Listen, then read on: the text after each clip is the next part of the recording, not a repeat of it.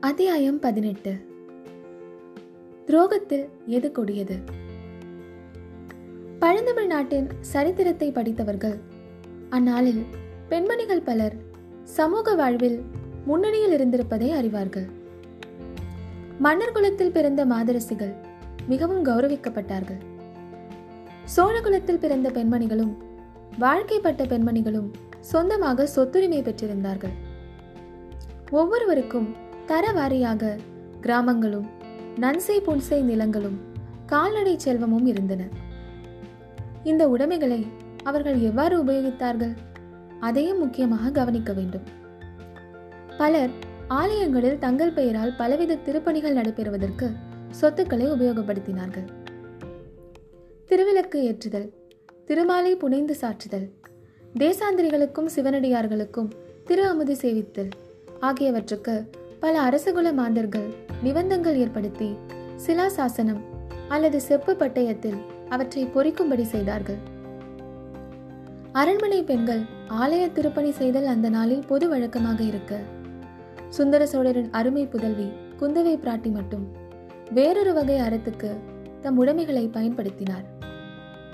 நோய்பட்டிருந்த தம் தந்தையின் நிலையைக் கண்டு இறங்கியதனால் தானோ என்னமோ. அவருக்கு நாடெங்கும் தர்ம வைத்தியசாலைகளை நிறுவ வேண்டும் எனும் ஆர்வம் உண்டாயிற்று. பழையாறையில் பராந்தக சக்கரவர்த்தியின் பெயரால் ஒரு ஆதரசாலை ஏற்படுத்தி இருந்ததை முன்பே பார்த்தோம்.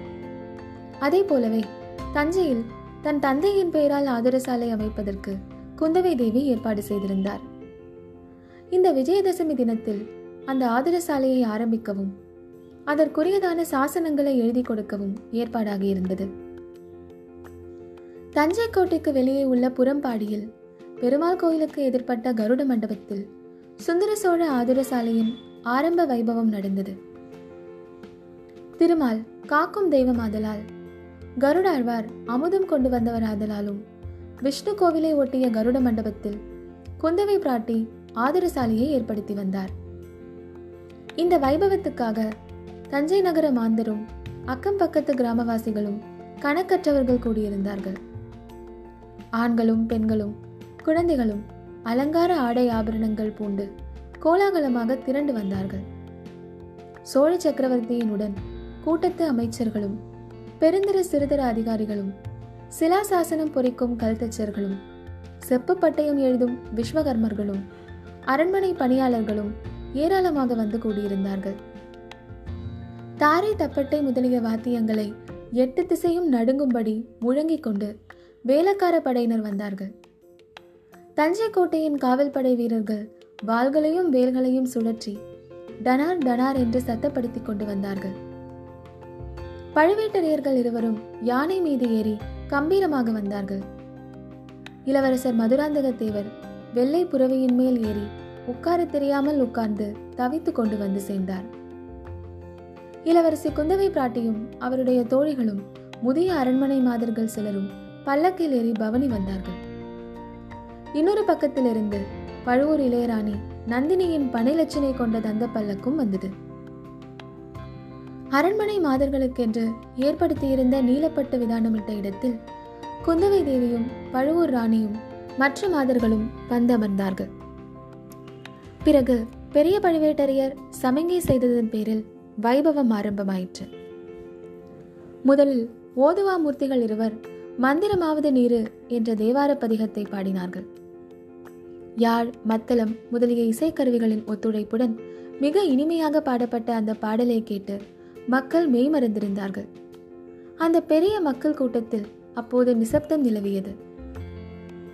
ஆனால் அரண்மனை பெண்கள் அமர்ந்திருந்த இடத்தில் மட்டும் மெல்லிய குரலில் இருவர் பேசும் சத்தம் எழுந்தது. பழுவூர் இளையராணி நந்தினி குந்தவையை நெருங்கி உட்கார்ந்து தேவி முன்னொரு காலத்தில் சம்பந்த பெருமான் இதே பாடலை பாடி திருநீரிட்டு பாண்டிய மன்னனின் நோயை தீர்த்தாரல்லவா? இப்போது ஏன் இந்த பாடலுக்கு அந்த சக்தி இல்லை? பாடலுக்கு சக்தி இல்லாவிட்டாலும் திருநீற்றுக்கும் சக்தி இல்லாமல் போய்விட்டதே. மருந்து மூலிகை மருத்துவர் மருத்துவ சாலை இவ்வளவும் இல்லாமல் இக்காலத்தில் முடியவில்லையே என்று கேட்டாள். ஆம் ராணி அந்த நாளில் உலகில் தர்மம் மேலோங்கி இருந்தது. அதனால் மந்திர திருநீற்றுக்கு அவ்வளவு சக்தி இருந்தது. இப்போது உலகில் பாவம் மலிந்து விட்டது. அரசருக்கு விரோதமாக சதி செய்யும் துரோகிகள் நாட்டில் ஏற்பட்டிருக்கிறார்கள். இப்படியெல்லாம் முன்பு நாம் கேட்டதுண்டா? அதனால்தான் மந்திரத்தின் சக்தி குறைந்து மருந்து தேவையாகிவிட்டது என்று இளைய பிராட்டி கூறி பழுவூர் இளையராணியின் முகத்தை உற்று பார்த்தாள். நந்தினியின் முகத்தில் எவ்வித மாறுதலையும் காணவில்லை. அப்படியா? அரசருக்கு விரோதமாக சதி செய்யும் துரோகிகள் இந்த நாட்களில் கூட இருக்கிறார்களா? யார் அவர்கள்?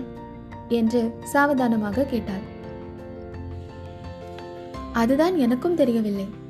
சிலர் ஒருவரை சொல்கிறார்கள் சிலர் இன்னொருவரை சொல்கிறார்கள். எது உண்மை என்று கண்டுபிடிப்பதற்காக இன்னும் சில நாள் இங்கேயே இருக்கலாம் என்று பார்க்கிறேன். பழையாறையில் இருந்தால் உலக நடப்பு என்ன என்று தெரிகிறது? என்றாள் குந்தவை. நல்ல தீர்மானம். என்னை கேட்டால் இங்கேயே நீங்கள் தங்கிவிடுவது நல்லது. இல்லாவிட்டால் ராஜ்யம் குட்டிச்சுவராய் போய்விடும். நானும் உங்களுக்கு என்னால் முடிந்த உதவிகளை செய்வேன். எங்கள் வீட்டில் விருந்தாளி வந்திருக்கிறான். அவனும் தங்களுக்கு உதவி செய்யக்கூடும். என்றாள் நந்தினி. அது யார் விருந்தாளி? என்று குந்தவை கேட்டார் கடம்பூர் சம்பவரையர் மகன் கந்தமாறன். தாங்கள் அவனை பார்த்திருக்கிறீர்களா? தென்னை மர உயரமாய் வாட்டு சாட்டமாய் இருப்பான். ஒற்றன் என்றும் துரோகி என்றும் ஓயாமல் பிதற்றிக் கொண்டிருக்கிறான். ராஜ துரோகத்தை பற்றி சற்று முன் சொன்னீர்களே. ராஜ துரோகத்தை காட்டிலும் பெரிய துரோகம் என்னவென்று தங்களால் சொல்ல முடியுமா? நன்றாய் சொல்ல முடியும். கைப்பிடித்த கணவனுக்கு பெண்ணாக பிறந்த ஒருத்தி துரோகம் செய்தால் அது ராஜ துரோகத்தை காட்டிலும் கொடியதுதான் என்றாள் குந்தவி. இப்படி சொல்லிவிட்டு குந்தவி தேவி நந்தினியின் முகத்தையும் உற்று பார்த்தாள். ஆனால் அவள் எதிர்பார்த்த மாறுதல் ஒன்றும் நிகழவில்லை. நந்தினியின் முகத்தில் முன்போலவே மோகன புன்னகை தவழ்ந்தது. தாங்கள் சொல்வது ரொம்ப சரி. ஆனால் கந்தமாறன் ஒப்புக்கொள்ள மாட்டான். எல்லாவற்றிலும் கொடிய துரோகம் சிநேகித துரோகம் என்று சொல்வான்.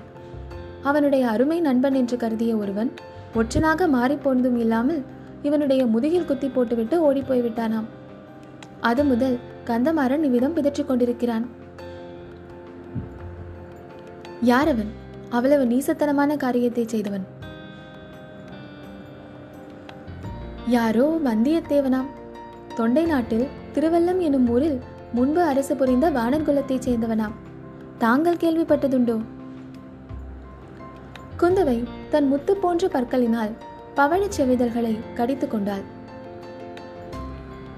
எப்போதோ கேட்ட மாதிரி இருக்கிறது. பிற்பாடு என்ன நடந்தது? பிற்பாடு என்ன? கந்தமாறனை முதுகில் குத்தி போட்டு அவனுடைய சிநேகிதன் ஓடிவிட்டான். அந்த ஒற்றனை பிடித்து வருவதற்கு என் மைத்துனர் ஆள்கள் அனுப்பியிருப்பதாக கேள்வி. அவன் ஒற்றன் என்பது எப்படி நிச்சயமாக தெரியும்? அவன் ஒற்றனோ இல்லையோ? எனக்கு என்ன தெரியும்? சம்பவரையர் மகன் சொல்வதைத்தான் சொல்கிறேன். தாங்கள் வேண்டுமென்றால் நேரில் அவனிடமே கேட்டு எல்லா விவரமும் தெரிந்து கொள்ளலாம். ஆமாம் சம்புவரையன் மகனை நானும் பார்க்க வேண்டியதுதான். அவன் பிழைத்ததே புனர்ஜென்மம் என்று கேள்விப்பட்டேன். அப்போது முதல் பழுவூர் அரண்மனையில் தான் அவன் இருக்கிறானா? ஆம் காயம்பட்ட மறுநாள் காலையில் நம் அரண்மனையில் கொண்டு வந்து போட்டார்கள். காயத்துக்கு வைத்திய சிகிச்சை செய்ய வேண்டிய பொறுப்பும் என் தலையில் விழுந்தது. மெதுவாக உயிர் பிழைத்துக் கொண்டான். ஆனால் காயம் இன்னும் முழுவதும் மாறிய பாடில்லை. நீங்கள் பக்கத்திலிருந்து பராமரித்து இன்னும் முழுதும் குணமாகவில்லை என்பது ஆச்சரியமான விஷயம்தான். ஆகட்டும் ராணி நான் அவசியம் வந்து அவனை பார்க்கிறேன். சம்பவரையர் குலம் நேற்று முந்தானால் ஏற்பட்டதா? பராந்தக சக்கரவர்த்தியின் காலத்திலிருந்து வீரப்புகழ் பெற்ற குலம் அல்லவா? அதனாலேயே நானும் சொன்னேன் கந்தமாறனை பார்க்கும் வியாஜத்திலாவது எங்கள் ஏழை அரண்மனைக்கு எழுந்துருளுவீர்கள் அல்லவா? என்றாள் நந்தினி. இதற்குள் தேவார பாடல் முடிந்தது. தான சாசன வாசிப்பு ஆரம்பமாகிவிட்டது. முதலில் சுந்தர சோழ சக்கரவர்த்தியின் திருமுகம் படிக்கப்பட்டது. நமது திருமகளார் குந்தவை பிராட்டிக்கு நாம் சர்வமானியமாக கொடுத்திருந்த நல்லூர் மங்கலம் கிராமத்தின் வருமானம் முழுவதையும் இளைய பிராட்டியார் தஞ்சை புறம்பாடி ஆதர சாலை காலைக்கு வந்திருப்பதால் அந்த ஊர் நன்சை நிலங்கள் யாவற்றையும் இறையிலி நிலமாக செய்திருக்கிறோம் என்று அந்த ஓலையில் சக்கரவர்த்தி தெரியப்படுத்தியிருந்தார். திருமந்திர ஓலை நாயகர் அதை படித்த பின் தனாதிகாரி பெரிய பழுவேட்டரையரிடம் கொடுக்க பழுவேட்டரையர் அதை இரு கரங்களாலும் பெற்று கண்களில் ஒற்றிக்கொண்டு கணக்காயரிடம் கொடுத்து கணக்கில் பதிய வைத்துக் கொள்ளும்படி சொன்னார். பிறகு குந்தவை பிராட்டியின் தான சிலாசாசனம் படிக்கப்பட்டது. மேற்கூறிய கிராமத்து சர்வமானிய நிலங்களை அந்த ஊர் விவசாயிகளை சகல உரிமைகளுடன் அனுபவித்துக் கொண்டு தஞ்சாவூர் சுந்தர சோழ ஆதரசாலை வைத்தியருக்கு ஆண்டு ஒன்றுக்கு இருநூறு களம் நெல்லும் ஆதரசாலையில் சிகிச்சை பெறும் நோயாளிகளுக்காக தினந்தோறும் ஐம்பது படி பசும் பாலும் ஐந்து படி ஆட்டுப்பாலும் நூறு இளநீரும் அனுப்ப வேண்டியது என்று கருங்கல்லில் செதுக்கப்பட்டிருந்ததுடன் எழுதியவன் பெயரும் எழுதியதை மேற்பார்வை செய்த அதிகாரிகளின் பெயர்களும் அதில் விவரமாக பொறிக்கப்பட்டிருந்தன. அந்த சிலாசாசனத்தை படித்த பிறகு அங்கிருந்த வைபவத்துக்காக வந்திருந்த நல்லூர் மங்கல கிராம தலைவர்களிடம் ஒப்படைக்கப்பட்டது. கிராம தலைவர்கள் சாசனக்கல்லை பயபக்தியுடன் வாங்கிக் கொண்டு அருகில் நின்ற யானை மீது ஏற்றினார்கள். அப்போது மதுரை கொண்ட கோ ராஜகேசரி சுந்தர சோழ சக்கரவர்த்தி வாழ்க வாழ்க என்று ஆயிரம் ஆயிரம் குரல்களில் எழுந்த ஒளி எட்டு திசையும் பரவியது. அந்த குரல் ஒளியுடன் போட்டியிட்டு கொண்டு நூறு அறப்பறைகளின் முழக்கம் எழுந்து வானை அலாவியது பின்னர் வரிசை கிரமமாக இளைய பிராட்டி குந்தவை தேவி வாழ்க. வீரபாண்டியன் தலை கொண்ட வீராதி வீரர் ஆதித்த கரிகாலர் வாழ்க. ஈழம் கொண்ட இளவரசர் அருள்மொழிவர்மர் வாழ்க. சிவஞான கண்டராதித்த தேவரின் தவ புதல்வர் மதுராந்தக தேவர் வாழ்க என்றெல்லாம் கோஷங்களும் பிரதிகோஷங்களும் எழுந்தன. கடைசியில் தனாதிகாரி தானிய பண்டார தலைவர் இறைவிதிக்கும் தேவர் பெரிய பழுவேட்டரையர் வாழ்க. தஞ்சை கோட்டை தலைவர் சின்ன பழுவேட்டரையர் காலாந்தக கண்டர் வாழ்க என்ற கோஷங்கள் எழுந்தபோது ஒளியின் அளவு பெரிதும் குறைந்துவிட்டது. பழுவூர் வீரர்கள் மட்டும் அக்கோஷங்களை செய்தார்களே தவிர கூடியிருந்த பொதுமக்கள் அதிகமாக அதில் கலந்து கொள்ளவில்லை. அப்போது பழுவூர் இளையராணியின் முகத்தை பார்க்க வேண்டும் என்று குந்தவை பிராட்டி முயற்சி செய்தும் பலிக்கவில்லை. முக்கியமாக ஆதித்த கரிகாலரை பற்றி வாழ்த்துளி எழுந்த சமயத்தில் நந்தினியின் முகத்தை பார்த்திருந்தால் இரும்பு நெஞ்சம் படைத்த இளைய பிராட்டி கூட பெரிதும் திகில் கொண்டிருப்பாள் என்பதில் ஐயமில்லை.